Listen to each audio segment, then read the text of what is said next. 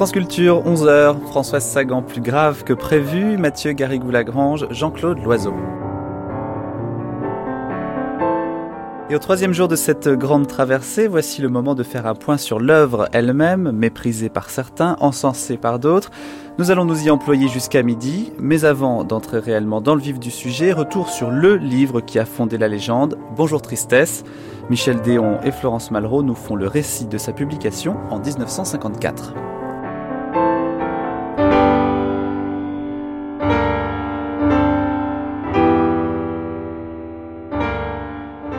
Sur ce sentiment inconnu dont l'ennui, la douceur m'obsède, j'hésite à apposer le nom, le beau nom grave de tristesse. C'est un sentiment si complet, si égoïste que j'en ai presque honte alors que la tristesse m'a toujours paru honorable. Je ne la connaissais pas, elle, mais l'ennui, le regret, plus rarement le remords. Aujourd'hui, quelque chose se replie sur moi comme une soie, énervante et douce, et me sépare des autres. C'était après les vacances. Euh, il me semble après, bah oui, après les, vacances de propédeutique, on s'est retrouvés au mois de septembre. Et puis elle me dit, enfin, j'ai dû lui demander qu'est-ce que tu as fait cet été? Et elle m'a répondu, j'ai écrit un roman. Alors, comme elle était assez inventive, euh, j'y ai pas cru. Je me suis dit, on n'écrit pas un roman l'été, euh, deux doigts, la machine à écrire un peu perfide, j'ai dit ben, je voudrais bien le lire. Ah non, non, c'est pas possible. Euh, tu seras trop critique, tu vas pas trouver ça bien. Enfin, pendant dix minutes, elle m'a expliqué que vraiment, c'était pas possible. Donc j'étais de plus en plus sûre que c'était faux. Finalement, elle me dit bon, ben, si tu as envie, euh, on prend le bus et puis on va, on va chercher le manuscrit. Mais je pouvais pas croire Enfin, pour moi, euh, écrire, c'était difficile, éventuellement dans une chambre de bonne pendant trois ans. Enfin, bon. Puis, on va chez, elle habitait chez ses parents. Elle me donne le manuscrit. Je rentre vite à la maison et je le lis. En continuité, c'était pas très, très, très long. Et genre deux heures du matin, quand même, je lui téléphone et puis je lui dis écoute, t'es un écrivain. Et voilà. Et c'est vrai que j'ai été ébloui parce que c'était très maîtrisé. Euh, on a un petit peu dit après qu'on lui avait fait beaucoup de corrections, que c'était pas elle. Il n'y avait pas de correction, sauf peut-être quatre virgules et, je sais pas, moi, un participe, euh, enfin bon, mais aucune correction, et c'était d'elle, évidemment, de la première à la dernière ligne, et complètement abouti. Donc c'est vrai que j'ai été épaté. Euh, à cette époque-là, j'étais à match. Euh, j'allais d'ailleurs très bientôt en partir. Mais euh, en même temps, j'avais publié deux livres chez Plon qui, de temps à autre, me demandaient de venir lire un manuscrit. Et un matin, on m'a appelé, il y a une pile, est-ce que vous voudriez regarder? J'ai regardé, vous savez, ça s'appelle l'épouillage. on lit trois pages, et puis deux au milieu, une à la fin, et on dit non, ça ne vaut pas la peine de rester plus longtemps là-dessus. Et puis euh, tout d'un coup, je, tombe sur un, manuscrit, très, enfin manuscrit, un capuscrit, je sais, euh, très, très bien, très propre, très et je vois euh, en, haut écrit Françoise Croirez et donnant son adresse, et, en dessous elle avait mis 18 ans. Alors je demande à un secrétaire qui était là, qui m'aidait à arranger les choses, et puis à qui je dictais les petits rapports. Je dis, euh, vous l'avez vu? Il dit, oui, oui, j'ai vu.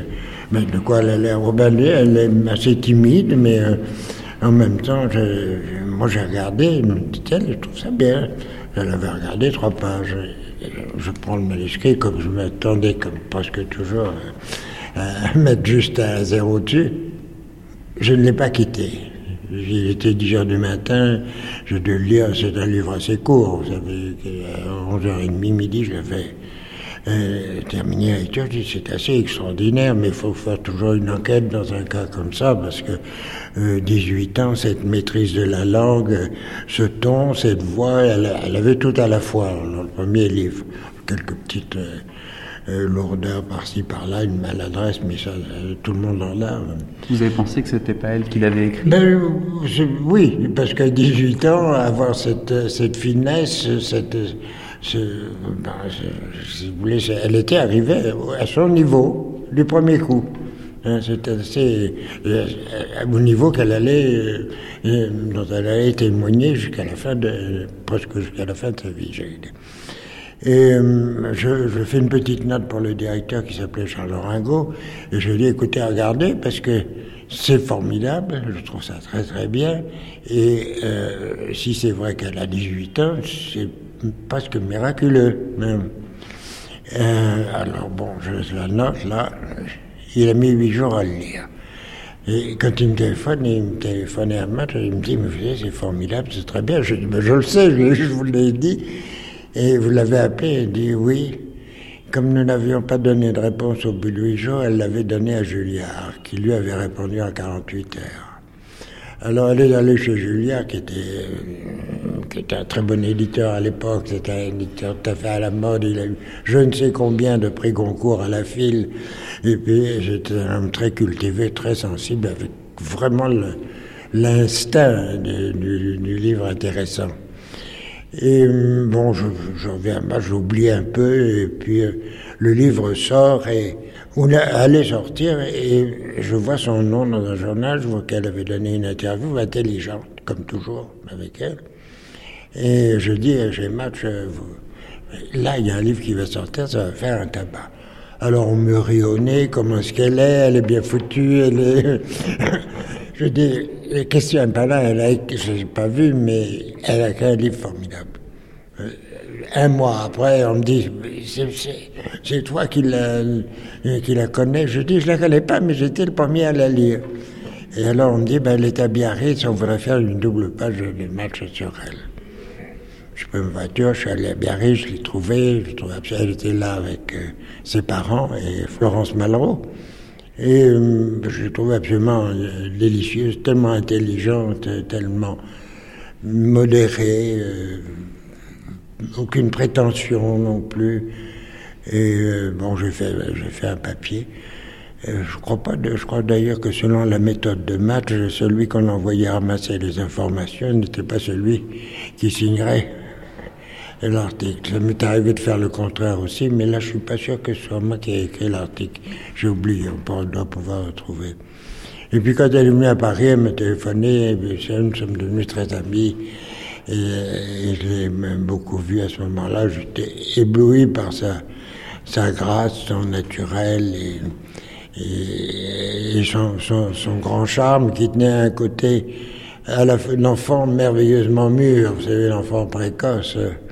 Et donc en 1954, à la sortie de Bonjour Tristesse, vous, vous avez 16 ans de plus que Françoise Sagan. Est-ce que vous avez le sentiment d'appartenir à une génération euh, différente euh, en termes littéraires de celle de Françoise Sagan quand vous lisez Bonjour Tristesse? Oui, oui, non, bah, bien sûr, j'appartiens à une autre génération, mais on aime ces contraires, on, aime les choses qui diffèrent de vous, on les aime d'autant plus qu'elles vous enrichissent, euh, incontestablement, donc je sais pas, euh, moi je appartenais peut-être à une espèce de, de, groupe qui n'était pas un groupe, mais simplement je connais bien mes amis de l'époque, ils ont, ils ont bien aimé Sagan, mais ils n'ont pas été épatés comme j'ai été épaté euh, par ce, discours-là. Alors finalement, Sagan, grand écrivain, bon écrivain, auteur d'une petite littérature sans profondeur, comme certains le prétendent. Si tous ces ouvrages ne sont pas égaux, chacun reconnaît à Bourgeois Tristesse, par exemple, une construction réussie, des personnages convaincants, une forme de tension du début à la fin, bref, un très bon livre, poétique, en phase avec son époque au moment où il paraît, mais qui n'est pas vieilli aujourd'hui. Un livre jamais ennuyeux, au contraire, comme d'ailleurs la plupart de ceux qui suivront, pas tous certes, mais la plupart. Sagan est avant tout une storytelleuse, elle raconte des histoires. Mais dans ces histoires, elle glisse ses idées sur la vie, sur les gens, sur la société, sur les relations humaines. Et elle touche souvent à la grâce à travers une phrase, une expression ou deux, quelques adjectifs placés l'un à côté de l'autre et qui découvrent un sens nouveau. Certains de ces romans sont de pur divertissement, comme Le Garde du Cœur par exemple, ou Les Faux Fuyants. D'autres, au contraire, sont de réels objets littéraires, inventifs, parfois proches d'une forme d'avant-garde, comme Les Bleus à l'âme, un ouvrage d'une grande fluidité, d'une grande drôlerie, d'une grande intelligence.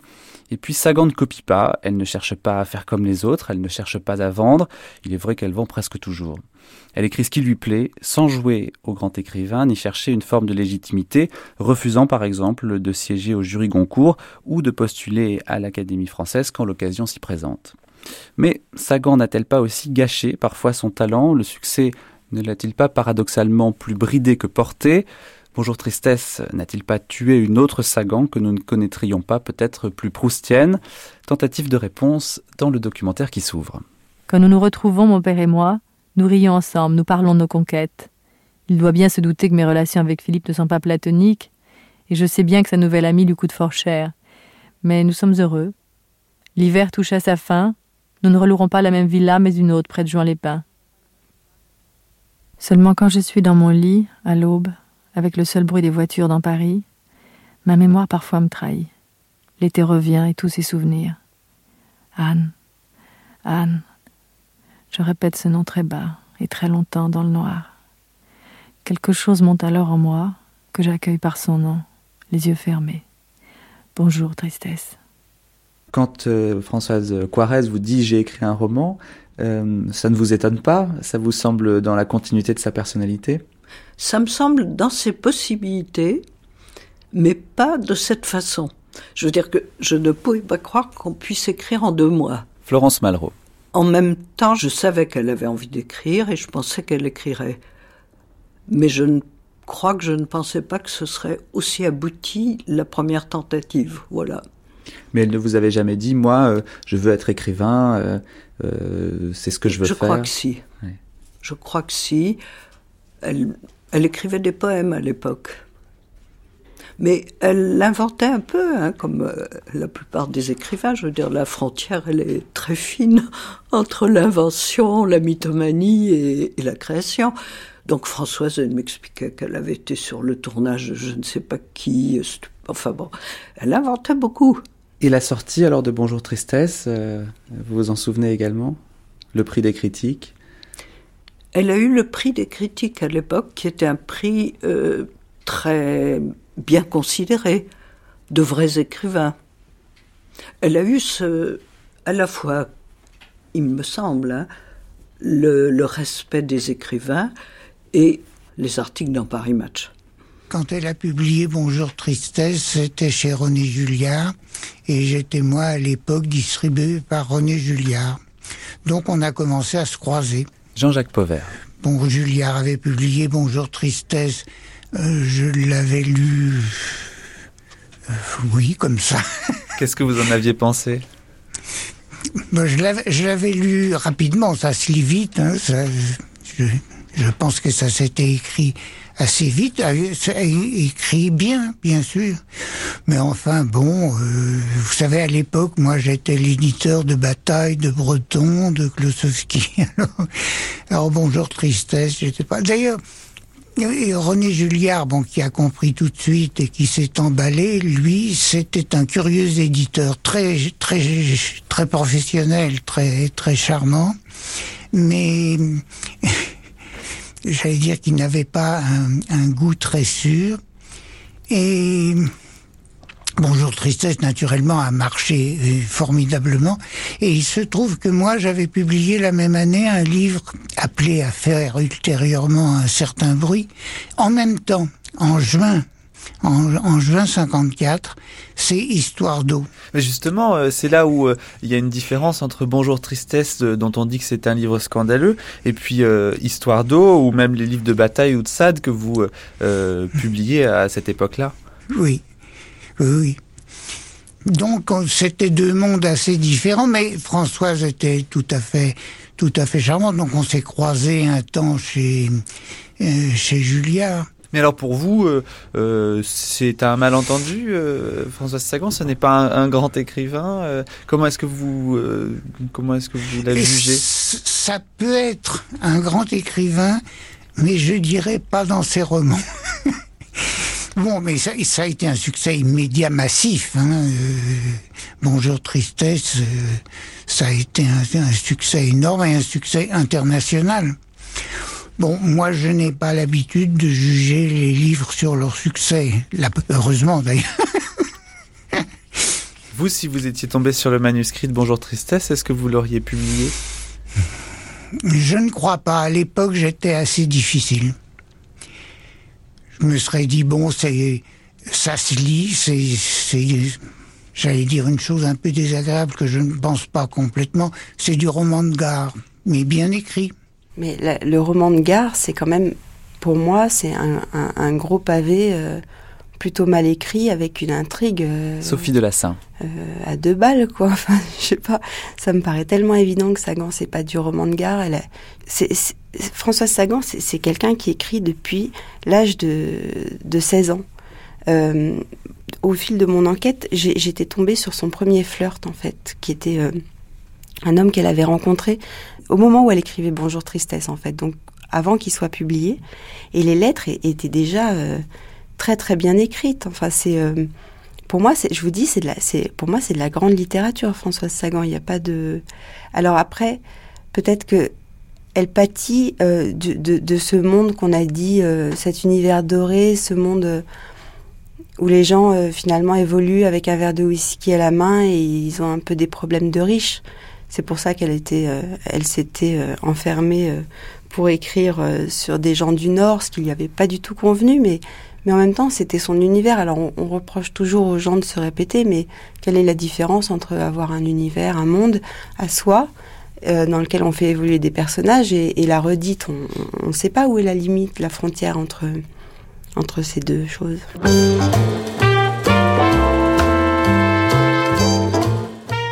Jean-Louis Bory qui va nous parler tout d'abord de La Chamade, le dernier livre de Françoise Sagan, qui paraît aujourd'hui même en librairie en Suisse romande. Avouez que nous cernons d'assez près l'actualité et qui essayera d'analyser d'autre part le climat de Françoise Sagan et les rapports entre l'écrivain public qu'elle est et son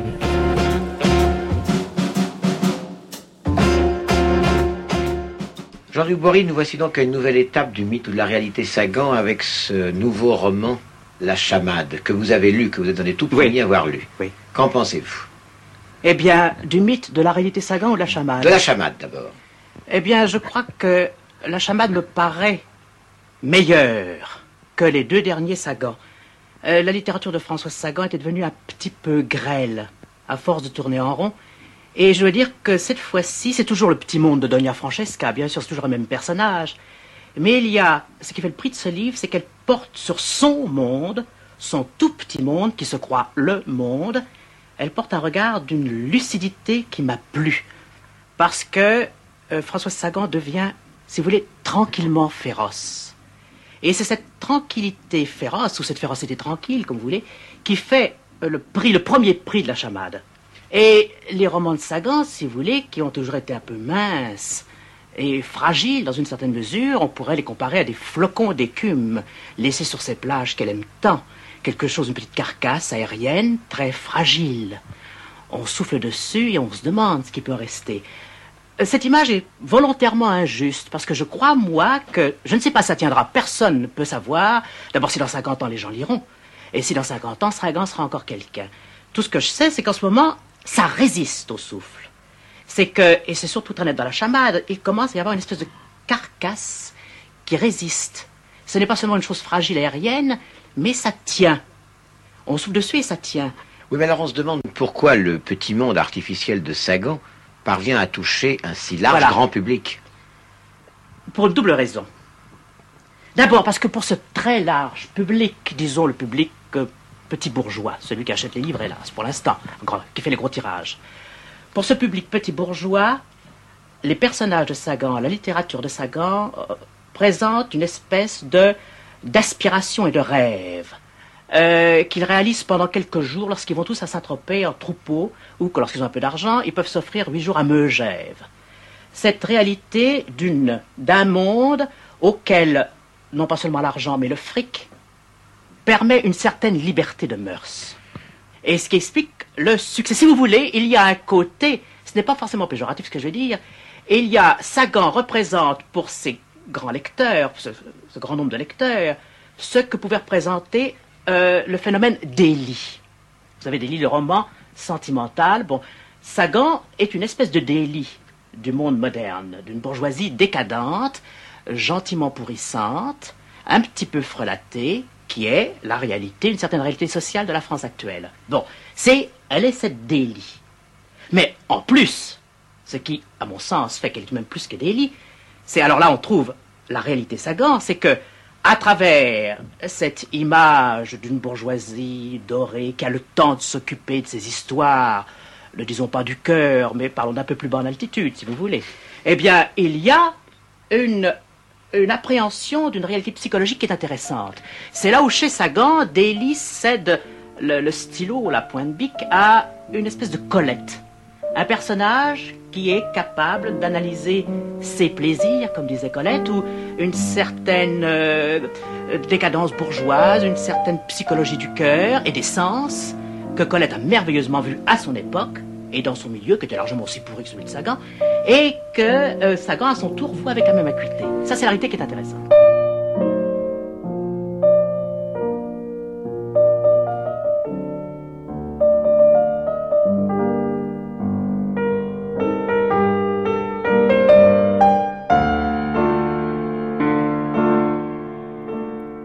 Elle ouvrit les yeux. Un vent brusque, décidé, s'était introduit dans la chambre. Il transformait le rideau en voile, faisait se pencher les fleurs dans leur grand vase à terre et s'attaquait à présent à son sommeil. C'était un vent de printemps, le premier. Il sentait les bois, les forêts, la terre.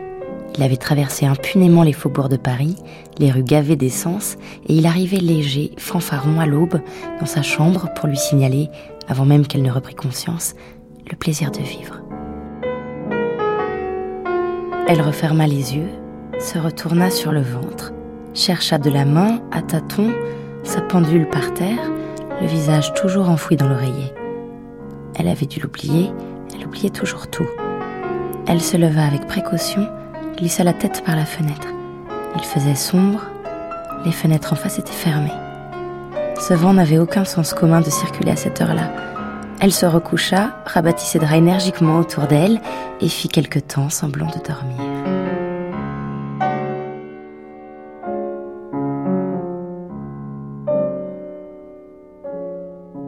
Alors on retrouve l'ennui.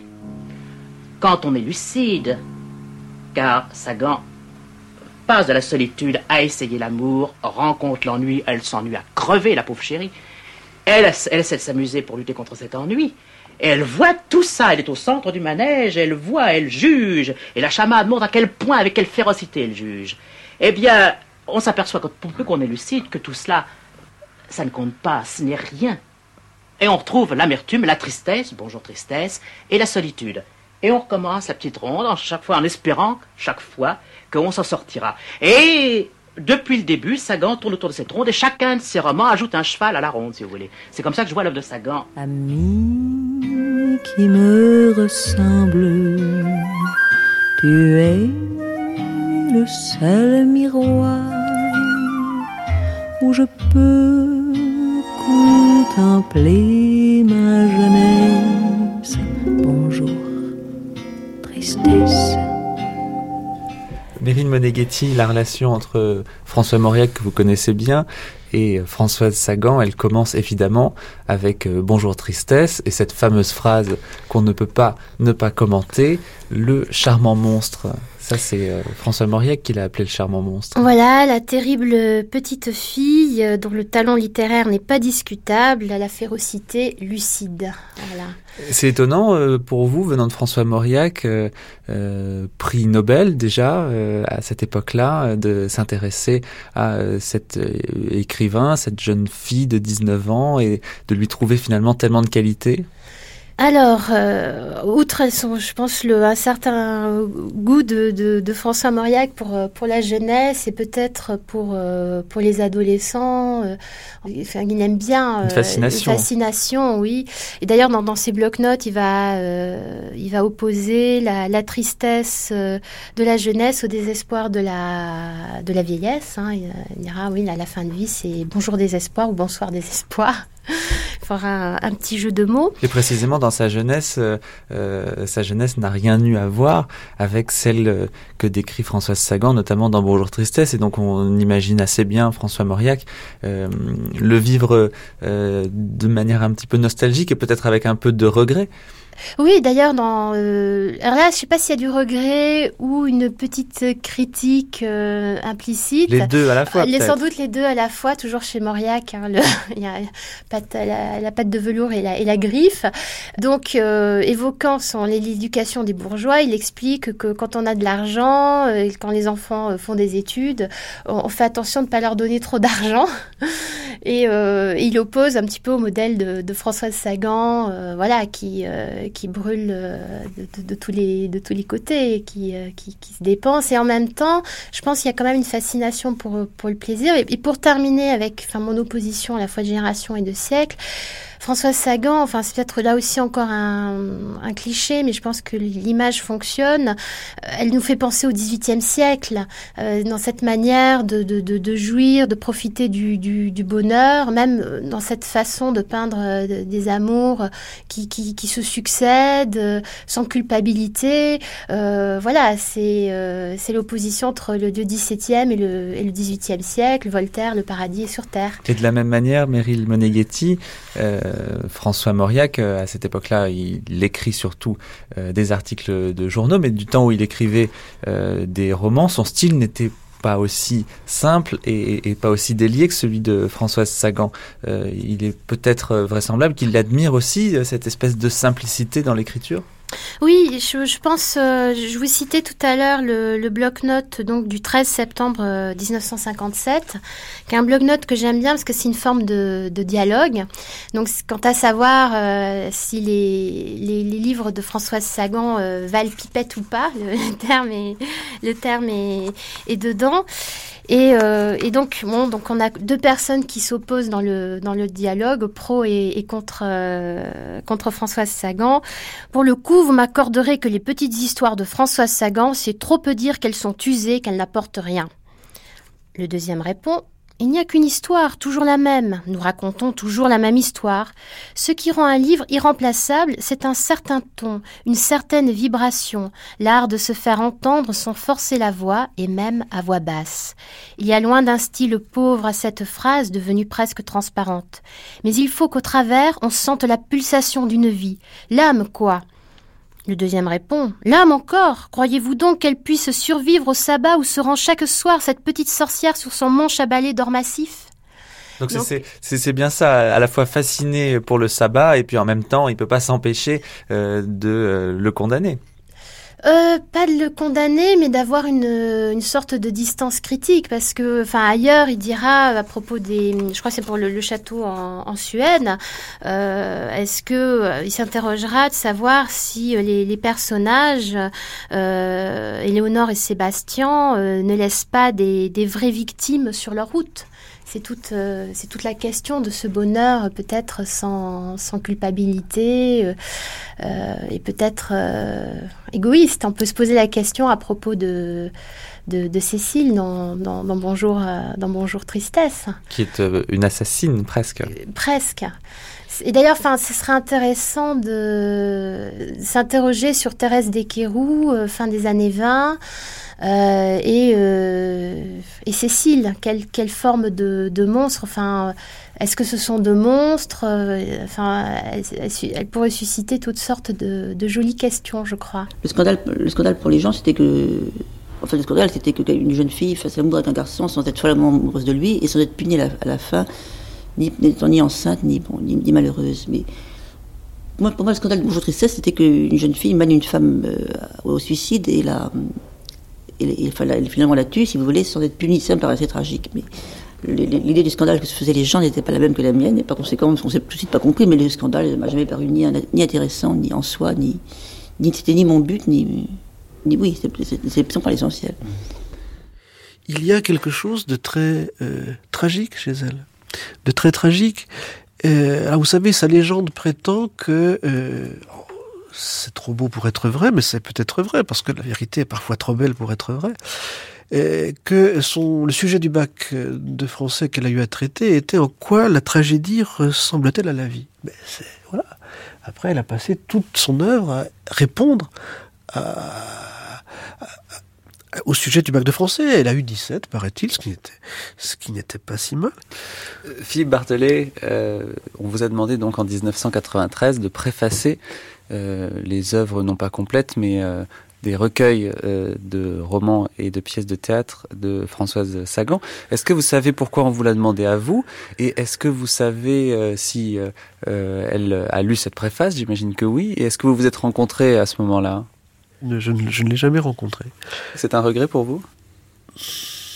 Bah, je n'en sais rien. Peut-être sur le moment, oui, mais vous savez, euh, peut-être pas, parce que c'est Kessler qui disait quelle drôle d'idée de, de vouloir rencontrer un, un auteur dont on a aimé l'œuvre. C'est comme si l'on voulait rencontrer Loi après qu'on a goûté le fo- foie gras. Mais qu'est-ce qui vous a touché, vous euh, Pas dans le personnage, mais dans les romans? Cette espèce de, de conscience immédiate, totale, euh, tragique, euh, de euh, ce, ce refus du divertissement. Et pourtant, euh, c'est bien ce mot-là qu'on accole souvent à Françoise Sagan, Bah le oui, divertissement. et c'est ça qui est, qui est très amusant.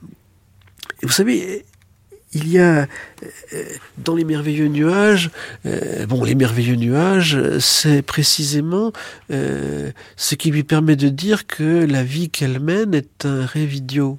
Mais d'un autre côté, elle refuse de faire des merveilleux nuages un divertissement au divertissement. Connaissez cette, enfin, ce mot dans un mois, dans un an, elle dit euh, un personnage dit qu'avons-nous fait tous? Que s'est-il passé? Qu'est-ce que tout cela veut dire? Et elle dit il ne faut pas commencer à penser de cette manière, c'est à devenir fou. Donc il ne faut pas commencer à penser de cette manière. C'est ça pour vous le message de Françoise Sagan Ah, C'est ça un la message question qui n'est qui... certainement pas à mettre entre toutes les oreilles, si j'ose dire. hein. Euh, euh, c'est le contraire du divertissement. qui- C'est-à-dire c'est l'assomption, si vous me passez le mot, du divertissement. C'est-à-dire se divertir, mais en sachant qu'on se divertit et en sachant que, euh, au fond, ça ne mène à rien. Et, euh, c'est un mot qui revient souvent, d'ailleurs, rien chez elle. euh, euh, dans un certain sourire, elle dit Je ne suis pas triste. On lui demande si elle est triste, elle répond Non, pas triste, répliquai-je, rien. Et c'est pour ça que c'est un, je crois que c'est un romancier, euh, euh, comment dire, euh, spirituel, euh, au sens euh, où, où Mauriac l'accusait de ne pas l'être, mais tout à fait, dans un sens négatif si l'on veut, mais elle ne raconte pas d'histoire, elle ne se raconte pas d'histoire. Alors après, bon, le, on, on en reviendrait au, au bloc-notes de Mauriac sur, euh, sur l'âme et puis le fait d'être d'être sauvé par Dieu. et là, c'est encore euh, une autre paire de manches. Meryl Moneghetti. Il y a vraiment de, de bonnes citations. Euh, est-ce qu'elles sont Les violons parfois. Car ce qui départage, voilà, c'est ça. C'est la vue qu'elle prend du mal, la connaissance qu'elle en a et qu'elle reconnaît et dont elle témoigne. Voilà ce qui me frappe. Et si vous me dites qu'il n'y a pas là de quoi se récrier, vous vous trompez bien, car ce qui départage les hommes, ce n'est pas tant leur vertu ou leur vice que le discernement du mal et du bien qu'ils ont ou qu'ils n'ont pas. Le siècle qui a proclamé la mort de Dieu fut en même temps celui de ce renversement du tribunal de la conscience qui condamnait tous les crimes, pour parler comme Bossuet. Non seulement le mal n'est plus le mal, mais pour beaucoup le bien est devenu le mal. Voilà, et puis plus loin, il dit cette franchise si atroce, euh, cette conscience que les personnages ont de leur infamie. Enfin, je pense que euh, là, effectivement, la, la- différence se, joue. Au fond, de quoi s'agit-il? Ben, Il s'agit de euh, la mise à mort d'une tierce personne, c'est-à-dire la, celle qui, qui s'appelle, le personnage qui s'appelle Anne, qui doit être la, future épouse, la future belle-mère de, de Cécile. Évidemment, Cécile ne la tue pas, mais enfin, euh, c'est beaucoup plus subtil, certainement aussi beaucoup plus innocemment pervers. Elle va faire en sorte tout, tout disposer pour que les choses arrivent comme elles arrivent. Vous savez, euh, je crois qu'il y a euh, le discernement du mal, euh, c'est une espèce de sorcellerie. Euh, C'est-à-dire qu'il ne s'agit pas seulement de voir le mal, il s'agit de le susciter avec des moyens qui sont évidemment des moyens subtils. Donc, euh, Anne va évidemment susciter cet accident par la, disposition. euh, il est évident que euh, cet accident euh, n'a rien de fortuit. Alors sur un plan qui échappe évidemment à toute, à, toute démonstration, à toute raison, mais on, le sent bien, et c'est précisément ça que Mauriac sent. Et ça précisément, selon vous, Philippe Barthelet, quel est le rapport de Sagan avec le mal Elle a envie de le provoquer? Euh, Elle est capable de le provoquer. Et pour quelle raison alors? Parce qu'elle paraît comme ça tellement euh, Ah oui gentille. Mais oui, mais elle est gentille. Et euh, c'est-à-dire qu'elle ne se fait pas d'illusions. Vous savez, il y a un grand mot chez elle euh, qui est le mot de grimace. Elle dit, c'est dans un certain sourire, c'est une histoire simple, il n'y a pas de quoi en faire des grimaces. Et c'est ça qui est redoutable chez quelqu'un d'aussi euh, jeune, évidemment. C'est-à-dire qu'elle elle a les yeux ouverts. Et elle n'a rien du tout de, bon, des illusions qu'il est convenu de se faire à son âge. Elle voit très bien. Ce qu'elle veut, c'est, elle dit, euh, quand Anne euh, entre dans la vie de son père et puis dans la sienne aussi, elle dit, fini la liberté de penser, de mal penser et de penser peu, la liberté de me choisir moi-même. Et à partir de là, le sort d'Anne est réglé. Alors évidemment, ça ne se fait pas euh, d'une façon délibérée. euh, je dis que, vous savez, la plus subtile sorcellerie n'a pas besoin de cornu ni de, de, de- de hibou. et voilà, ça se fait parce que euh, ça n'est pas impunément que l'on écrit de toute façon. Et il y a dans toute création littéraire, d'ailleurs c'est pour ça que nous parlions tout à l'heure de euh, euh, les vraies questions de spiritualité, elles se trouvent là. Il faut quand même pas oublier qu'on parle de création littéraire où euh, les, critiques, les historiens, enfin de, qui ont les premiers parlé de création littéraire, sont allés chercher le mot. Ils sont allés chercher le mot dans la théologie. C'est quand même intéressant. Vous comprenez? Quand Bernanos dit que dans toute création littéraire, le diable est de compte admis, euh, ça veut bien dire ce que ça veut dire. Ça veut dire qu'il y a quelque chose dans la parole humaine qui reste de la parole divine, du pouvoir créateur de la parole divine. C'est ce qu'on appelle la magie. Et qui, a été... euh, la magie commence, c'est d'abord, une façon de parler, la magie, et d'ordonner au monde par la parole. Parfois ça marche. Bon.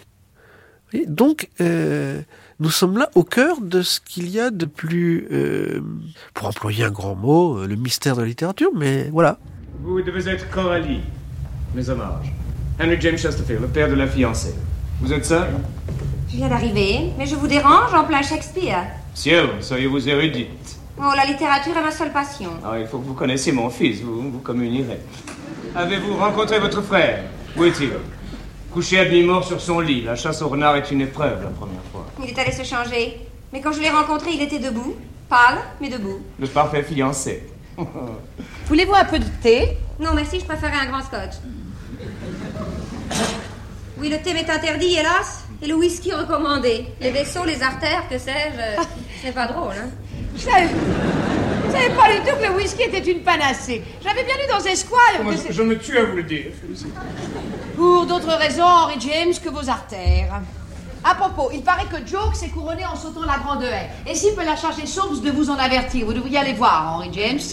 Euh, Joke est un cheval, mademoiselle. Mon Dieu, couronné, la pauvre bête, il paraît que c'est extrêmement douloureux. Moi, je suis navré pour Joke, mais qui puis j'appelle le vétérinaire, félicité. Vous savez bien qu'il est d'usage que les maîtres de ce château s'intéressent eux-mêmes à leurs bêtes. Ni Simple ni Lélade ne comprendraient que vous ne veniez pas le voir. Ils ont trop lu les Jalna. Bien, j'y vais. Je vous suis. C'est vrai, nous sommes unis pour le meilleur et pour le pire. Excusez-moi un instant, mademoiselle, je tâte, j'arrive de Joke et je reviens. Bertrand J'appelle mon fils pour que vous ne soyez pas seul. Je vous présenter mon fils aîné, mademoiselle. Bertram, occupez-vous de mademoiselle. Votre mère m'emmène voir un cheval évanoui. Véronique Olmy, vous êtes euh, écrivain, dramaturge, et votre premier souvenir d'avoir vu une pièce de Françoise Sagan, c'était à la télévision, je crois? Moi, j'étais toute petite, c'était en noir et blanc et c'était euh, Le cheval évanoui. En fait, c'est une histoire très amorale. Euh, c'est un couple d'amoureux parisiens pauvres qui va en Angleterre pour épouser un frère et une sœur riches pour avoir l'argent et pouvoir s'aimer plus librement. C'est extrêmement amoral. Et, et hum, ce qui est encore plus amoral, c'est que en fait, c'était avec le beau-père que ça se passe. Le beau-père, donc, était joué par Jacques François. Et moi, j'étais toute petite et je me souviens d'une scène dans un escalier où il était euh, euh, en bas de la rampe, il tenait la rampe, il avait le visage levé vers la, la, la, jeune fille, donc, qui, qui, qui, euh, qui est la, parisienne pauvre. Et il lui disait, vous allez venir avec moi dans le petit pavillon de chasse, là où je faisais l'amour aux amis de ma femme. Et moi, j'étais très troublée. Plus tard, j'ai travaillé avec Jacques et j'ai jamais osé lui dire à quel point il m'avait troublée petite. Et, et, alors donc ça, euh, cette pièce de Sagan euh, que vous voyez à la télévision, évidemment, ça, ça choque. C'était plus du trouble que d'être choquée. J'étais, euh, j'étais extrêmement troublée. Il y avait, voilà, la proximité. Ils allaient faire l'amour, c'était pas loin. Il faisait l'amour avec les amis sa, sa, femme. Il le proposait à une fille beaucoup plus jeune que lui. Tout d'un coup, il y avait, mais je trouve que c'est bien parce que ça, c'était aussi une initiation théâtrale par un sorte de court-circuit, c'est-à-dire tout ce qui est euh, établi. Moi, je suis d'une famille extrêmement classique, euh, comme on, il, en existait dans cette époque-là, dans les années 60-70, c'est-à-dire le père, la mère et les enfants. Et donc, euh, dans le milieu catholique, et là, tout d'un coup, euh, il y avait autre chose. C'était comme la gangue d'un fruit qui explosait. Et à l'intérieur, derrière l'apparence, parce que Jacques François était quelqu'un de très tenu, de très classique, de très... Euh, euh, correct comme ça dans l'apparence. Ce qui était intéressant, c'est que justement les mots soient d'une violence extrême et dits avec un chic magnifique. Et alors, euh, vous pouviez vous identifier d'une certaine façon au personnage? Non, je m'identifiais pas, mais je pense que c'était. Euh, alors, ça va paraître totalement disproportionné, mais c'était le même choc que la culture de Dostoïevski, c'est-à-dire que tout d'un coup, le, les notions de bien et de mal, alors à des degrés différents là, hein, chez les deux auteurs, mais la notion de bien et de mal et de culpabilité est complètement euh, mise à mal. Parce qu'en fait, je trouve que chez, chez François Sagan, il y a un vrai il y a un vrai questionnement sur la culpabilité. Souvent, euh, ces livres et ces pièces sont amorales parce que justement, il n'y a pas de remords, parce que le, le curseur du, du, du, bien et du mal est totalement euh, déplacé. Et ce sont des personnages qui inventent leur propre morale. Et je pense, moi j'avais travaillé là-dessus dans Mathilde, dans ma pièce Mathilde, où le fait qu'une femme adulte couche avec un jeune homme de 14 ans, c'était scandaleux, mais ce qui était scandaleux, bon, c'était pas une question de pédophilie, puisqu'elle n'était pas sa première maîtresse, et que, etc c'était qu'elle n'avait pas de culpabilité, elle ne regrettait pas vis-à-vis -vis de son mari, il n'y avait pas de remords, c'était pas une histoire d'amour, c'était une histoire sexuelle. Et en fait, ce qui, ce qui est vraiment pour moi euh, intéressant dans le théâtre de Sagan, c'est euh, l'apparente douceur avec laquelle elle, euh, elle saisit cette notion-là. Donc cette absence de culpabilité, Véronique Olmy, c'est aussi euh, une sorte d'individualisme qui s'assume pleinement. Euh, C'est-à-dire que la liberté, on la prend euh, et on ne se laisse pas euh, étouffer par la société. C'est ça aussi un peu ce que dit Françoise Sagan? Parce qu'elle prend toujours le risque de la souffrance. Elle, elle, prend toujours en compte la souffrance et elle en fait même quelque chose de, de vivant, c'est-à-dire qu'elle dit ah je vais souffrir, ah ben ça va être bon.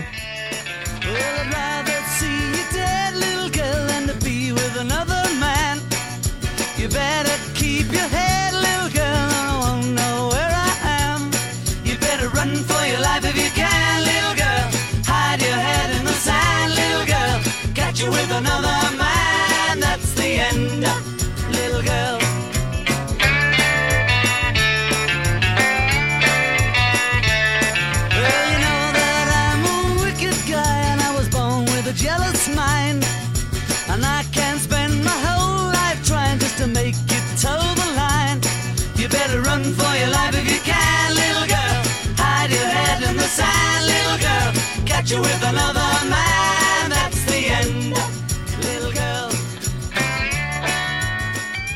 Natalia Sazonova, vous êtes euh, écrivain d'origine russe.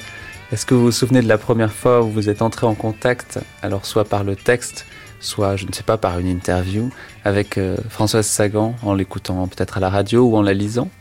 J'ai lu Françoise Sagan, euh, un peu en parallèle avec Stéphane Zweig, la lettre d'une inconnue. Mais ça, j'ai lu en russe par contre. Voilà, c'était l'été 83. Gorbachev n'est pas encore arrivé, d'accord? Il ne faut pas oublier euh, le contexte.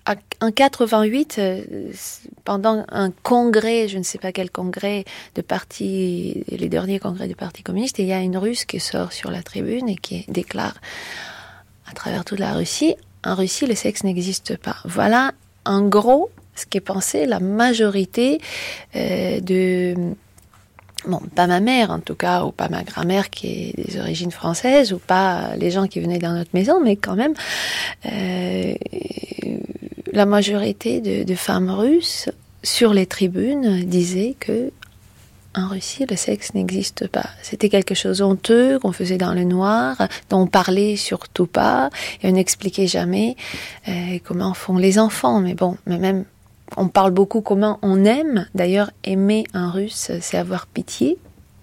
Est-ce qu'on peut faire l'amour avec quelqu'un avec qui on a pitié, avoir plaisir Ça, c'est une question. voilà. Mais en lisant euh, en 83, ça veut dire quel âge? J'ai 14 ans.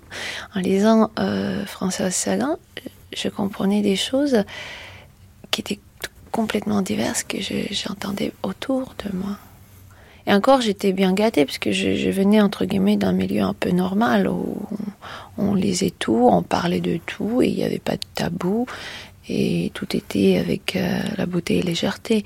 Mais autour de moi, il y avait quand même des filles, ce n'est reste dans ma classe, qui étaient parce qu'il y avait pas mal des filles d'apparatchik dans notre euh, école et dans notre classe notamment pour lequel, euh, bon, l'amour c'était seulement sous le drapeau rouge, euh, et comme je vous dis, porter la lumière dans les masses.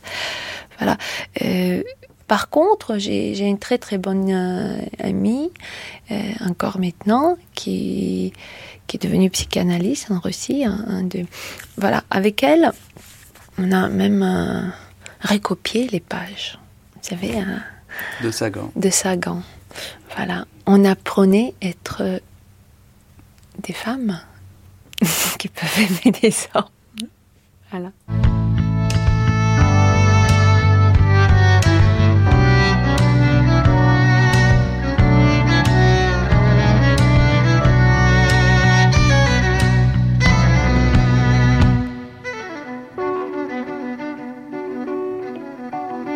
Jean-Pierre Bosque, quelles étaient ses relations euh, avec ses différents éditeurs? Ah.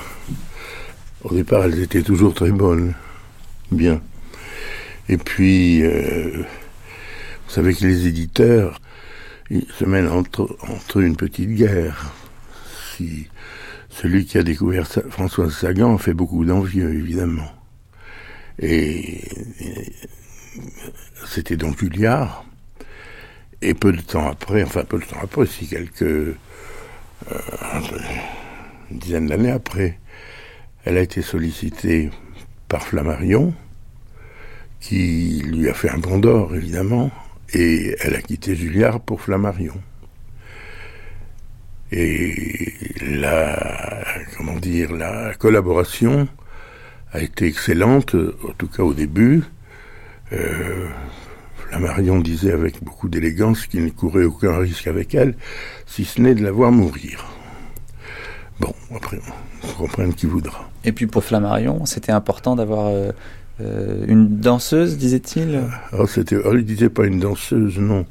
C'était un, un homme âgé euh, qui était évidemment snobé, émerveillé par l'impertinence, le jaillissement permanent de, de cette femme qui, euh, qui au début lui manifestait énormément de sympathie, et aucun problème.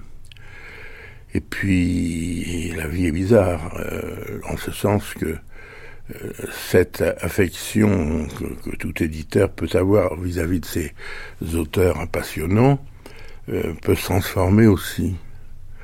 Et j'ai assisté à un phénomène tout à fait, tout à fait singulier, un peu, un peu triste, c'est que, je crois pouvoir dire qu'il est tombé amoureux de de François Sagan. Amoureux, je ne pense pas que ce soit, euh, non, c'était un amour tout à fait platonique, mais c'était plus que son auteur, c'était, c'était presque une personne qui, qui lui appartenait et c'était pas compatible avec le caractère euh, fantasque et, libre de, Françoise Sagan.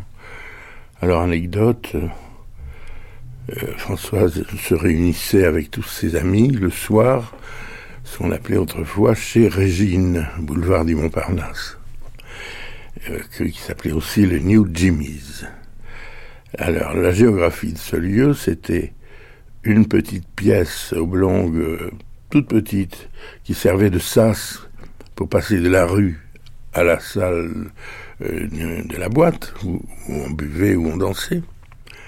Et là se retrouvaient euh, Sagan et ses, amis, à savoir l'éternelle Régine, euh, Jacques Chazot, Bernard Franck, euh, la princesse Radziwill.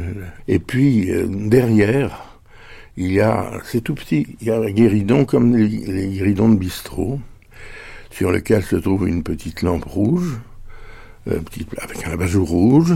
Et à côté de la lampe, il y a une bouteille de scotch avec un nom dessus qu'on ne peut pas lire. Et derrière la, la table, la bouteille et la lampe, il y a un monsieur d'un âge certain, les yeux un peu vagues, qui ne fait pas partie du groupe, mais qui regarde avec euh, beaucoup, de, comme s'il souffrait beaucoup. Ah, et on a vite compris que c'était le, le Henri Flammarion, le patriarche de la dynastie, qui venait oh, je ne peux pas dire surveiller, mais se rapprocher de, de cette femme qui était devenue très importante pour lui. Alors Jean-Jacques Pauvert, euh, au début des années 80, dans euh, un contexte difficile pour Françoise Sagan, puisqu'elle a des démêlés avec euh, son éditeur euh, Henri Flammarion, elle euh, vous écrit une lettre, je crois, pour demander à ce que vous deveniez son éditeur. Oui, je, je l'ai là, si vous voulez. J'ai sa lettre. Un beau jour, je, je, je, reçois, je reçois une lettre de, de Françoise. Tout à fait étonnant. Je, je ne m'y attendais pas. Et elle, elle, a commencé par me téléphoner, puis après elle m'a envoyé un petit mot. Vous savez, on n'a pas beaucoup de lettres de Sagan parce qu'elle écrit pas beaucoup de lettres. C'est une lettre très courte. Je vous demande l'autorisation de la lire. Avec plaisir. 8 septembre 1979, cher Jean-Jacques, comme je vous l'ai dit au téléphone, je voudrais beaucoup aller chez vous dans votre maison dès que j'en aurai fini avec les péripéties Flammarion. Je sais que je trouverai en vous quelqu'un avec qui je pourrai parler littérature et à qui je pourrai laisser le soin d'assurer ma subsistance et mes quelques folies, sans devoir me plonger, qui me désespère le plus souvent mes folies et auxquelles je, si, je déteste devoir me référer comme ces temps-ci. Bref, c'est un ami, un protecteur et un super lecteur que je cherche et je ne vois que vous à Paris et ailleurs du reste qui puisse remplir ces trois rôles avec éclat et chaleur à la fois. Bref, je vous confirme que ma plume est à vous et compte bien y rester, votre ami et votre futur vieux poulain, François Sagan.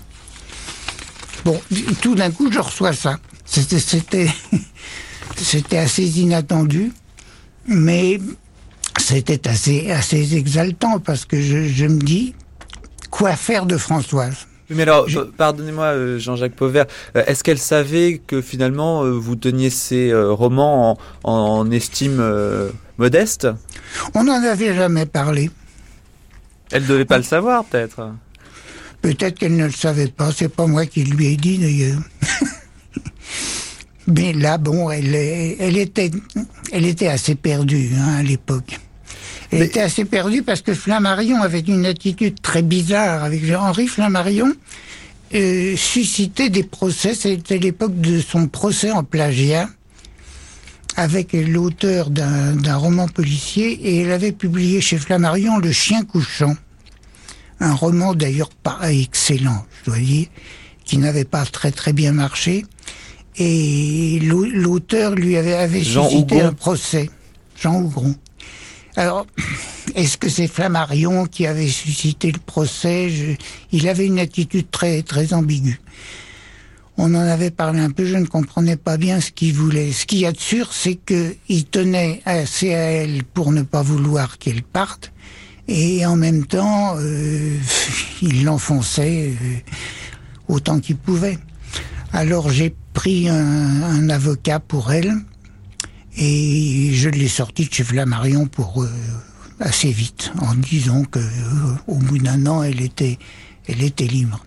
Donc elle écrit pour vous, Jean-Jacques Pauvert, euh, pour votre maison, La femme fardée, en euh, 1981. C'est un gros roman, c'était le, le plus gros Alors, roman de un- Sagan, c'est- 560 C'est le pages. plus gros roman de Françoise Sagan. Et c'est une histoire assez étrange parce que l'histoire de l'écriture de ce, de ce roman, c'est une histoire à, à rebondissement. Euh, nous nous voyons à l'époque évidemment assez souvent et souvent nous nous voyons à 5 heures du matin.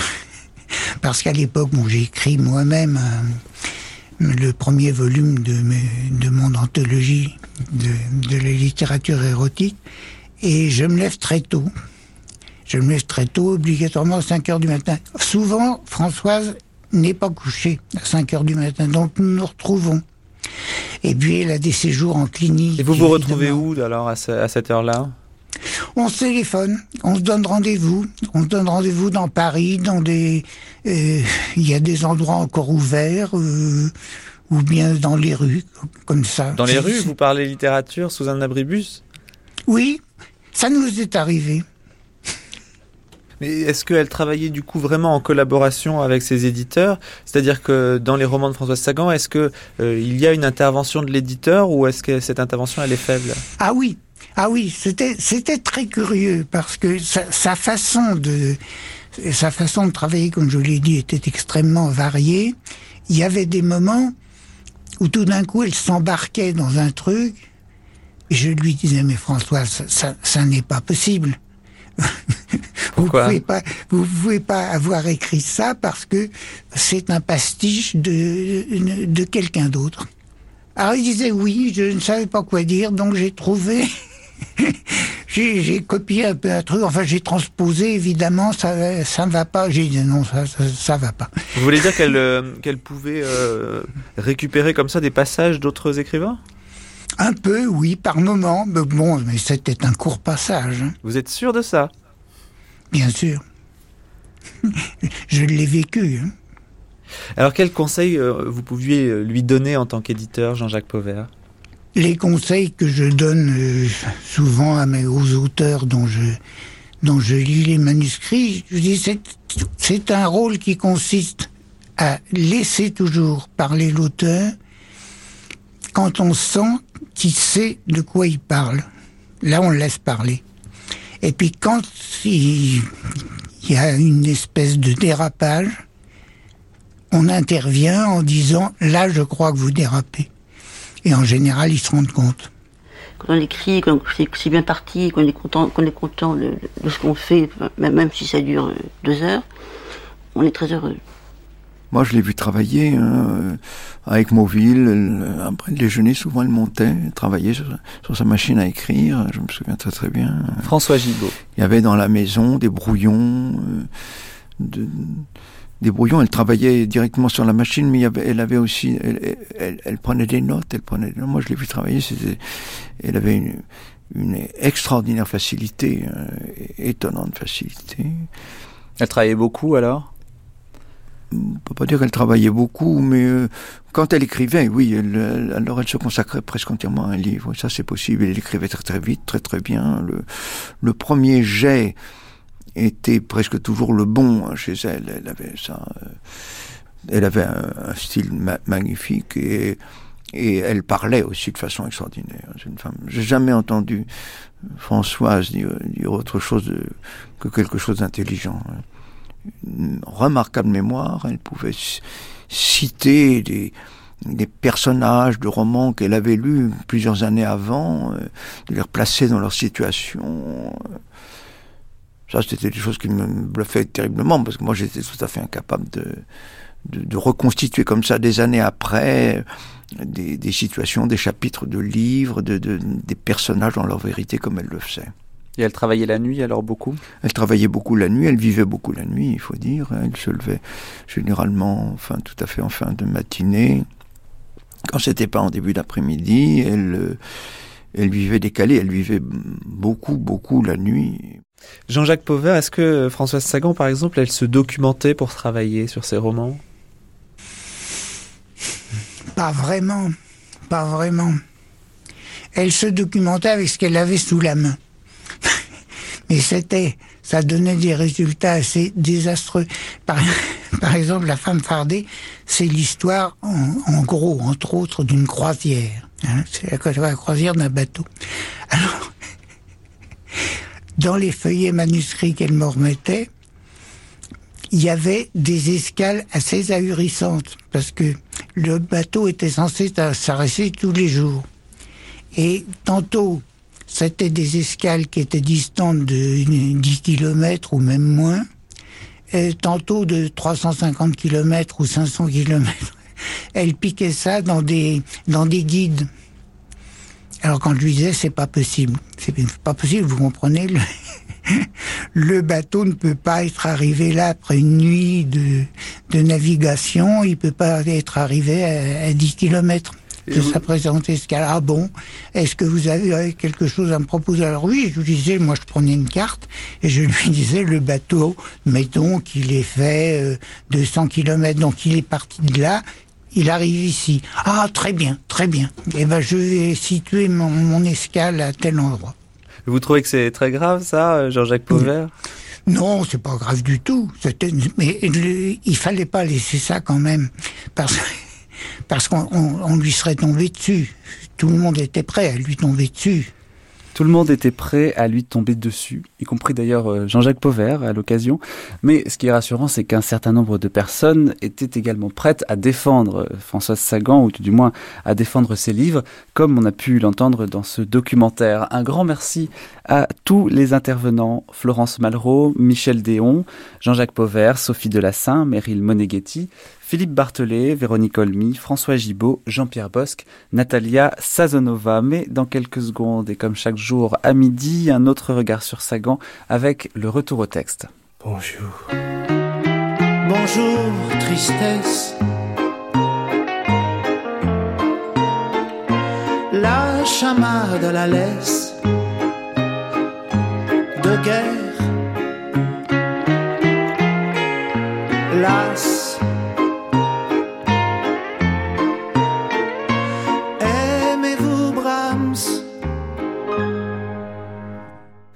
France Culture, bienvenue si vous nous rejoignez dans cette matinée Françoise Sagan. Toute la semaine, nous parlons de sa vie et de son œuvre dans un découpage chaque jour identique, des archives dans la voix de Sagan jusqu'à 10h, ensuite une table ronde jusqu'à 11h et puis le documentaire de 11h à midi, vous venez de l'entendre.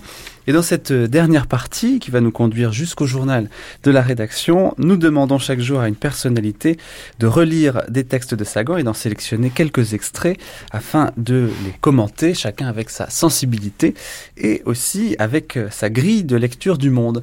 Et si je dis grille de lecture du monde, c'est parce que mon invité d'aujourd'hui est sociologue, directeur du Centre d'études sur l'actuel et le quotidien à la Sorbonne, Michel Maffezoli. Bonjour. Bonjour. Alors vous cherchez depuis 40 ans à expliquer le monde d'aujourd'hui, celui de l'après-modernité. Vous avez travaillé sur euh, le regroupement des individus en tribus, sur les comportements fusionnels, les rituels, les croyances collectives et la question de l'imaginaire. Alors imaginaire, comportement fusionnel, rituel, ça ce sont des mots qui appellent quand même quelques questions euh, à propos de Françoise Sagan. La tribu, par exemple, Michel Maffezoli. On sait que Sagan vivait dans des appartements ou dans des maisons avec un certain nombre de gens. Bernard Franck était le représentant le plus célèbre euh, de ces personnes qui vivaient comme ça avec elle. Euh, elle vivait également avec une femme alors que son mari, son second mari, euh, était plutôt amoureux des hommes. Enfin, est-ce que c'est pas ici euh, la préfiguration d'une famille telle qu'on peut la connaître euh, aujourd'hui, c'est-à-dire une famille d'affinité et ce que vous vous appelez une tribu? Mmh. Je, vais vous le dire d'une manière très simple. Une de, mes lois concernant justement ces grandes évolutions, et c'est un, grand mot, mais enfin pour une fois je l'emploie, euh, c'est que il, il, me semble qu'il y a des, choses qui sont d'abord euh, secrètes, ensuite euh, discrètes, et puis affichées. Voilà, un peu comme ça, dans ma prétention de, réfléchir à ce qui émerge, je dis il faut chercher toujours la racine. Vieille idée euh, heideggerienne, hein, le, pas en retrait, euh, revenir à la source.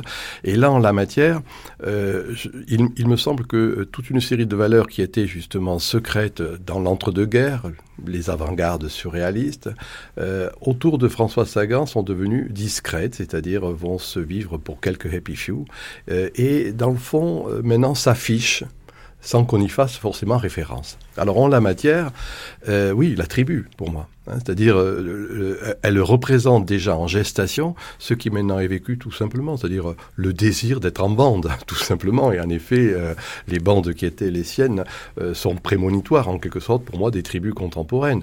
La transgression, vous venez de le dire, sur telle ou telle manière d'être, de vivre sa sexualité, eh bien, là encore, c'est quelque chose qui est maintenant largement répandu. Une famille élargie, une autre manière de vivre le sexe, qui, dans le fond, je, dirais, est de l'ordre de la banalité c'est un laboratoire qu'on retrouve chez, chez Françoise Sagan. Donc vous dites la discrétion, c'est vrai que c'est un mot qui va très bien à Françoise euh, Sagan, mhm. et effectivement, elle a été euh, une sorte de vitrine discrète euh, qui a permis aux gens de s'identifier à elle et peut-être euh, de changer la société dans la mesure où, euh, regardant vivre Françoise Sagan, des gens se sont dit qu'ils pouvaient faire comme elle d'une certaine façon. Enfin, vous pensez qu'elle est réellement un vecteur de l'évolution de, la société?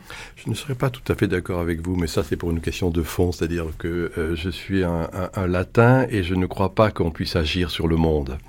Par contre, euh, en vous écoutant, on dirait que d'une manière un peu standalienne, le cristallise ce qui est dans l'air du temps. C'est ça l'imaginaire, hein, c'est pas autre chose, d'ailleurs un climat. Mais euh, dans le fond, il y a des gens qui, d'une certaine manière, je dis bien, attirent, ont une fonction d'aimant. Voilà, donc ce sont des emblèmes de ce point de vue. Et elle est, emblème de son temps, et en même temps préfigure, je disais, en gestation, ce qui est maintenant banal dans la postmodernité. Alors Michel Maffezoli, pour nous, euh, très aimablement, vous avez repris dans votre bibliothèque des livres de Françoise Sagan que vous avez relus. Et un certain nombre d'entre eux sont ici sur cette table. Ça, c'est une édition au moins originale que vous avez là. là elle est vieille, oui. Alors, de quoi s'agit-il précisément? Oh, c'est euh, dans un mois, un an. C'est-à-dire qu'il euh, il y a dans les romans de Sagan, réfléchissant maintenant à, ce qu'elle a écrit, ce que j'appellerais, moi, un un sentiment tragique de l'existence. Je fais une opposition, si vous me permettez d'être un peu pédant, entre le drame et le tragique. Hein. Le, drame, c'est quand il y a une solution, il y a une résolution, drao, dramein en grec, et on voit bien comment la mentalité du moment était dramatique. Hein. Demain, on rasera gratis. Il y a une solution, on y arrivera. Chez elle, et c'est ça anticipateur, il y a retour du tragique. Pour moi, pour tout vous dire, le tragique est postmoderne. La modernité est dramatique. Euh, Marx disant chaque société ne se pose que les problèmes qu'elle peut résoudre. Or, dans les romans de Sagan, non, c'est pas ça. Il n'y a pas de résolution à proprement parler. Il y a euh, cette idée de tragique. Dans le fond, il n'y a rien de bien original. Euh, les gens s'aiment, se quittent, se déchirent, se trompent. Mais on pourrait lire cela dans la mythologie grecque. Oui, c'est ça. C'est plus le tragique antique. Voilà, mais le tragique, il est éternel. Enfin, je veux dire, il y a des moments où il retrouve une force et vigueur qui n'a pas à d'autres moments. Là, c'est le cas. Et dans le fond, dans ces romans, euh, qui pourraient être presque tous identiques, c'est pas important, si vous voulez. C'est-à-dire que, un peu d'une manière lancinante, hmm, telle une vague qui va éroder une, une falaise, ils reviennent. Ça apporte quelque chose, ça repart, hein, etc. Et voilà, donc, euh, dans un mois, dans un an, euh, on voit bien comment, dans le fond, c'est quelque chose qui reprend à un autre niveau, mais pas une vraie avancée, ce qui est dit dans Bourgeois. C'est ce qu'on va retrouver dans d'autres de ses romans. D'ailleurs, euh, on a souvent critiqué Françoise Sagan euh, euh, sur le mode, oui, ce sont des romans de gare, mais la tragédie et le roman de gare, ça fait appel à des choses similaires d'une certaine façon. C'est vrai. L'amour, la mort. Oui, oui, ces trucs simples qui constituent notre vie de tous les jours. On en parlera concernant le frivole, concernant ces petites choses de rien du tout. le tragique, c'est quand rien n'a d'importance, tout est important. Et de ce point de vue, puisque moi je dirige un centre d'études sur l'actuel et le quotidien, c'était euh, justement à l'encontre de, mes collègues qui considèrent que il n'y a de vraie euh, révolution il n'y a de vraie vie que dans les institutions. Moi je dis au contraire, c'est dans tout, être à la hauteur du quotidien, de ces petites choses. Et dans le fond, François Sagan, euh, à bien des égards, dit des grandes banalités. Le banal, je le rappelle, dans, au Moyen Âge, c'était le jour du four banal, c'est-à-dire le jour où justement il y avait une structuration de la communauté. Alors c'est cette banalité qui m'intéresse et on le retrouve en effet, pourquoi pas dans ces romans de kiosque de gare que sont les romans de François Sagan. Alors dans un mois, dans un an, un extrait que vous nous lisez. Le garçon reposa le récepteur et José domina le mouvement de colère qu'elle avait en le voyant décrocher son téléphone et répondre comme s'il était chez lui. Je ne sais pas qui c'est, dit-il maussadement. Il a raccroché. Pourquoi il alors? demanda José. C'est toujours les hommes qui téléphonent la nuit chez les femmes, dit le garçon en bâillant, et qui raccrochent. Elle le regarda avec curiosité en se demandant ce qu'il faisait là. Elle ne comprenait pas pourquoi elle l'avait laissé la raccompagner après le dîner chez Alain, ni monter chez elle ensuite. Il était assez beau, mais vulgaire et sans intérêt, beaucoup moins intelligent que Bernard, beaucoup moins séduisant même d'une certaine manière. Il s'assit sur le lit et attrapa sa montre. Quatre heures, dit-il. C'est une saleur. Pourquoi une saleur? Il ne répondit pas, mais se retourna vers elle et la regarda par-dessus son épaule fixement. Elle lui rendit son regard, puis essaya de remonter son drap sur elle, mais son geste s'arrêta. Elle comprenait ce qu'il pensait. Il l'avait ramenée chez elle, l'avait prise brutalement et s'était endormi, à son côté. Il la regardait avec tranquillité, il se souciait peu de ce qu'elle était et de ce qu'elle pensait de lui. En cet instant précis, elle était à lui, et ce qui montait en elle, ce n'était plus ni de l'agacement devant cette assurance, ni de la colère, mais une immense humilité. Il leva les yeux sur son visage et lui ordonna d'une voix grave de rabattre ce drap. Elle l'enleva, il la détailla posément. Elle avait honte, et ne pouvait bouger ni trouver la phrase désinvolte qu'elle aurait dite en se retournant sur son ventre à Bernard ou à un autre. Il n'aurait pas compris Paris. Dans son esprit, elle le devinait, il y avait une idée d'elle achevée, immuable, primaire, et qu'il ne changerait jamais. Son cœur battait à grands coups, elle pensa Je suis perdue. Avec un sentiment de triomphe, le garçon se pencha sur elle, un sourire mystérieux sur les lèvres, elle le regarda s'approcher sans cilier. Il faut bien que le téléphone serve à quelque chose, dit-il. Et il se laissa tomber sur elle brusquement, hâtif. Elle ferma les yeux. Il vous plaît cet extrait? Je le trouve euh, assez euh, justement paradigmatique de, de, de cette liberté d'être euh, un peu sauvage, primaire, j'allais dire animal, euh, qui euh, valorise plus le corps que, que l'esprit. C'est actuel ça aussi? Alors l'actuel, c'est ceux qui, dans le fond, euh, actuel, actualisent. Je suis un peu aristotélicien, ce qui rend acte, ce qui est une vieille structure. hein. Ça, nous rappelle, et moi c'est ce à quoi me fait penser cet extrait, chose que nous avions oublié dans le fond, euh, l'animal humain qui est en nous. On avait mis l'accent sur l'humain, l'animal euh, retrouve une force qui est indéniable, et là on voit bien en quelque sorte comment, euh, au-delà même de ce que elle pouvait être, elle, femme libérée, là se soumettre au mal. Et donc il y a quelque chose euh, qui défrise. Des photos aussi dans votre sélection, Michel Maffezoli. Alors ça, c'est euh, les cahiers de Lerne qui ont ressorti un certain nombre de textes euh, de Françoise Sagan, dont la plupart sont inédits ou publiés dans des journaux uniquement. Euh, et parmi ces cahiers euh, de Lerne, il y a un album Sagan avec des photos. Euh, vous vouliez, je crois, regarder un certain nombre de photos, ou au moins une ou deux? Oui, oh, il y, y en a beaucoup. J'en cite deux, une, là, comme cela. Justement, une, photo euh, d'elle-même. euh, Un autoportrait. euh, autoportrait prise dans un, prise dans un miroir. Au Polaroid, Euh, ouais. au Polaroid, On connaît bien sa ah oui, mèche très bien, en caractéristique. effet, oui, ce côté comme ça, un visage euh, attachant dans, dans sa fragilité à bien des égards. Euh, J'ai porté ma, ma légende comme une voilette.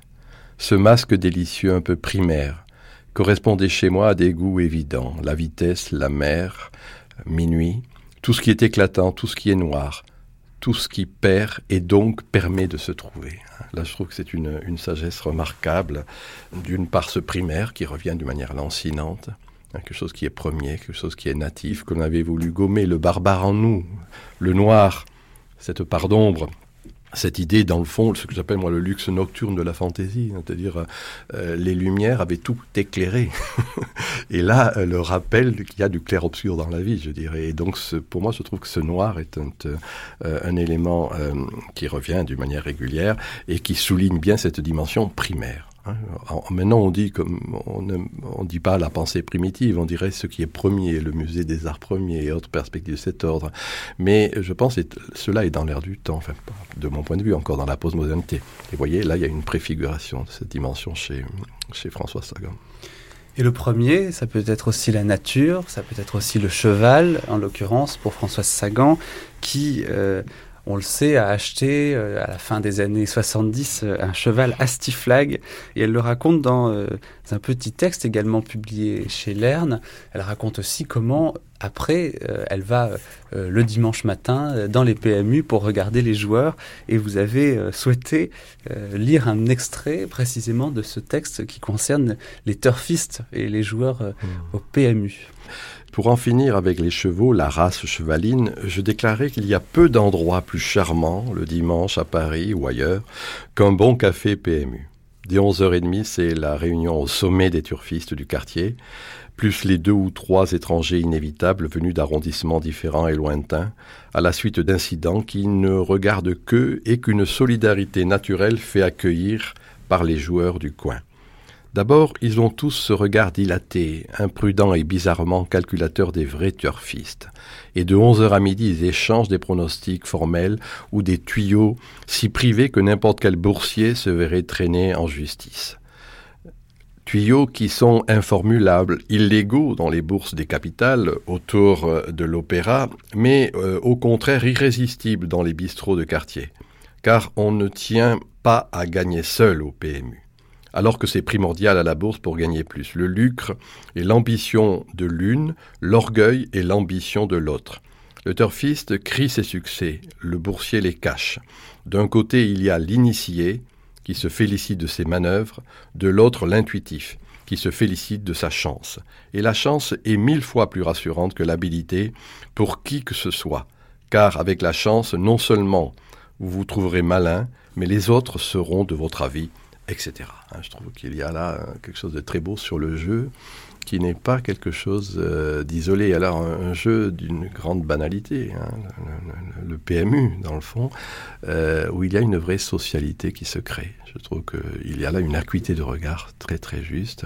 Ça me, me faisait penser au texte de Kaiwa ou du Vizinga sur le jeu, montrant qu'il n'y avait jamais de jeu isolé solitaire. Et que même, disait-il, le bilboquet est un jeu collectif.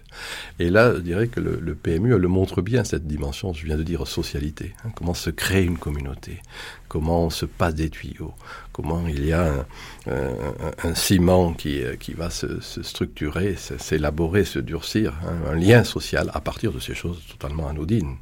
Alors, ce qui est intéressant également dans ce texte, Michel Maffezoli, c'est euh, précisément qu'on est dans un PMU, et c'est un peu l'inverse de l'image qu'on a de Françoise Sagan, euh, qui est toujours euh, bon, imaginée dans des cocktails. Euh, c'est quoi la sociologie du lecteur de Françoise Sagan, selon vous? Ce qui est intéressant en la matière, c'est que comment dire, il y a toujours une liaison, ce que le bourgeois et le petit bourgeois a du mal à comprendre, entre l'aristocratie et le peuple. Et on peut dire qu'il y a une pensée aristocratique, une manière d'être, une élégance comme cela. Elle en parle quand elle se vêt, etc. Bien. Euh, mais en même temps, et c'est pas simplement s'encanailler, mais c'est quelque chose qui fait, moi je dirais, une liaison structurelle, hein, si j'emploie ces gros mots-là, un peu intrinsèque. Hein, on, on, a né de ce peuple, mais on va représenter une forme ultime. Donc pour moi, c'est pas étonnant. Hein, et on voit bien comment, dans le fond, quand on regarde ce qu'était euh, au XVIIe euh, l'aristocratie et les nobles, il y avait, dans le sens euh, vrai du mot, un plein pied. Un planus, on était au même niveau. et je pense que pour Sagan, c'est un peu le cas. Et ce, passage sur le PMU est de ce point de vue aussi très instructif, justement, sur ce plein pied. Elle, l'aristo, elle qui a un cheval, elle qui possède ceci et cela, eh bien, ne dédaigne nullement d'aller jouer avec les pecnos du coin ou les prolos du quartier. Je ne résiste pas euh, euh, au plaisir de signaler que un peu plus haut dans ce texte, elle raconte que euh, quand elle va voir Astiflag, donc son cheval, avant une course, elle lui murmure à l'oreille de ne pas aller trop vite car il vaut mieux rentrer dernier mais rentrer entier. Extrait suivant, euh, Maison louée. Euh, c'est encore euh, un autre cahier de Lerne, publié cette année par donc les éditions de Lerne. François Sagan qui a été invité par Fidel Castro avec d'autres journalistes en 1960 pour visiter Cuba et elle euh, visite donc un petit peu l'île. Elle parle notamment, euh, à un moment donné, ils sont dans un train. Elle dit que des jeunes gens du service d'ordre essayent de rendre le voyage le plus agréable possible. C'est ainsi qu'un homme, nanti d'une mitraillette dans le dos et de deux coltes sur les côtés, comme la plupart des Cubains, m'offrit un petit gâteau sec. Donc il y a euh, beaucoup d'humour dans ce texte. Et vous, Michel Maffezoli, vous avez choisi le côté un petit peu plus politique euh, pour parler de la vision euh, que Françoise Sagan, une vision assez claire, que Françoise Sagan pouvait avoir du régime castriste déjà à l'époque, en 1960. Oui, c'est un texte qui m'a qui m'a frappé parce que euh, c'est un reportage qu'elle a fait pour l'Espace qui était, n'oublions pas, si mes souvenirs sont bons, mais je ne pense pas me tromper, la la bonne gauche bien pensante tout de même. Enfin, je veux dire, il y avait une sensibilité de gauche et, donc de ce point de vue, elle prend quelques risques en faisant euh, à ce moment-là, voilà, une critique à sa manière. Hein, c'est pas une, une vraie critique politique, mais bref, il semblerait que tout aille bien à Cuba. Euh, et si les palaces tombent en ruine, ce n'est pas bien important. Et si les gros propriétaires sont partis croquer ailleurs leur économie d'Amérique, c'est tant mieux pour la Côte d'Azur et le tourisme mondial. Seulement, il y a quelques mais. Castro avait promis de se présenter aux élections un an après sa prise de pouvoir, et il ne l'a pas fait. Les représentants des syndicats ont été remplacés par des hommes de Castro. Les journaux ont été saisis. Il n'y a plus de presse libre, et les résultats sont toujours concernants. Les Cubains ont gardé des Américains le sens de la propagande, et ce sont partout des tracts, slogans, discours, une hystérie de l'affiche, de la profession de foi et bien entendu de l'outrance. Voilà, en quelque sorte, et on pourrait continuer, mais euh, ce texte, moi je dirais, euh, à la manière de Sagan, euh, montre bien une, critique du politique, une critique de cette grande thématique qui dans ces années-là, était la grande thématique pour les gens de nos générations importantes, la révolution. Hein, on allait arriver à la société parfaite.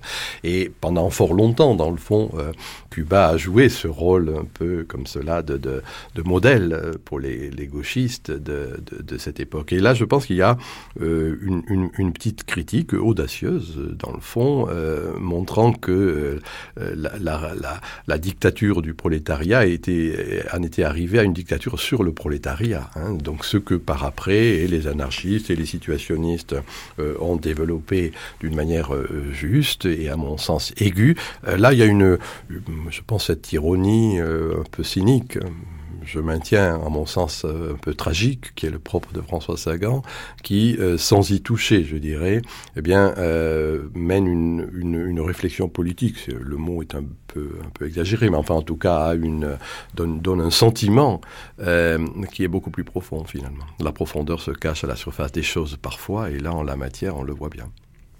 Et puis un dernier extrait, Michel Maffezoli, euh, toujours euh, extrait de ses cahiers de Lerne Alors, il, s'agit d'un d'un entretien sur Bonjour Tristesse. Donc, euh, c'est un recueil, là encore, d'entretiens de, qui situe un, un, certain regard, mais où elle parle de Bonjour Tristesse et sur, sur ses personnages. Et sur ce thème, je, cite le, texte On est toujours déguisé pour autant se déguiser. De cette façon, on n'est plus déguisé. Et euh, elle poursuit, j'ai mis longtemps à comprendre qu'il me fallait un masque, le mettre sur ma figure. J'ai mis le masque de ma légende et elle a cessé de me déranger. J'aimais bien aller vite, faire euh, la fête, bien que ce soit un faux semblant, une manière bigarrée de tromper la solitude. Et puis j'aimais la gaieté des rencontres. C'était un masque et c'était un petit peu moi. Dans ces conditions, c'est parfait. Il n'y avait euh, plus trop d'efforts à faire. D'ailleurs, derrière les masques, vous savez ce qu'il y a? Rien d'étonnant, un être humain. Vous vous cachiez. Enfin, je ne parlais jamais de moi vraiment, je me contentais d'abonder dans le sens de ma légende, celle qu'on m'avait faite. Je me disais, tout le monde a une légende plus ou moins stupide. J'aime mieux ça que si on me voyait en train de faire la cuisine. Et puis, euh, celle-là ou un autre, une légende est faite de clichés. C'est la légende qui se conforme à vos traits les plus saillants. Et un peu plus loin, justement montrant comment euh, cela a été illustré euh, chez ces héros et héroïnes, euh, elle dit ceci, il y en a qui me plaisent bien. Joliette, par exemple, dans, dans un mois, dans un an. Il y a un côté assez propre, il va vite, il passe vite, il ne triche jamais. D'une manière générale, et c'est cela qui est important, les héros de mes romans m'intéressent. Certains critiques les accusent de futilité. Je les choisis, je ne peux pas les trouver futiles. J'ai pu mettre dans une galerie de portraits quelques caricatures pour m'amuser. Par contre, les personnages ne sont pas futiles, ils ont en général la même attitude que moi, une attitude qui, pour beaucoup, n'est pas sérieuse. Je déteste l'esprit de sérieux. Je trouve plus agréable et même esthétique une certaine légèreté. La futilité consiste à s'occuper des choses inintéressantes. Je n'ai pas ce goût-là. La futilité en soi est une chose terrible. L'insouciance, qui est différente, me paraît une forme de vie. D'ailleurs, j'ai toujours eu des héros taciturnes. Je ne leur donnais pas beaucoup de temps pour s'expliquer, mais ils n'en pensaient pas moins. De même, je n'aime pas les décrire physiquement, il faut qu'ils puissent se dessiner dans l'imagination du lecteur. Là encore ce rapport entre le futile, le frivole et le tragique. Merci Michel Maffezoli pour euh, ce choix de texte. Demain, c'est l'écrivain Arnaud Catherine qui sera à votre place pour lire et commenter des extraits de romans, cette fois-ci de Françoise Sagan. Demain également, rendez-vous dès 9h05 pour une nouvelle session d'archives. Vous entendrez Sagan parler non plus d'elle-même mais des autres et donner son avis sur la marche de la société. Et puis euh, à 10h, la table ronde réunira quatre personnes qui ont aidé Sagan à un moment ou à un autre de sa vie, qu'il soit avocat ou bien médecin. Et enfin, dans le documentaire, nous reviendrons sur la figure de Sagan, première icône People. Mais tout de suite, et pour rejoindre le journal de la rédaction à 12h30, une fin comme d'habitude en musique, avec à l'image d'hier et d'avant-hier à la même heure, cette reprise de Quand tu dors près de moi. Mais cette fois-ci, il ne s'agit ni de Dalida ni d'Yves Montand, mais de Maté Alteri. C'était Françoise Sagan, plus grave que prévu, une émission de Mathieu Garrigou-Lagrange et Jean-Claude Loiseau, mixé par Alain Joubert, attaché de production Anne-Vanessa Prévost. À demain. Une voix fraîche, une technique éblouissante et qui sait se faire oublier. Voici Maté Alteri.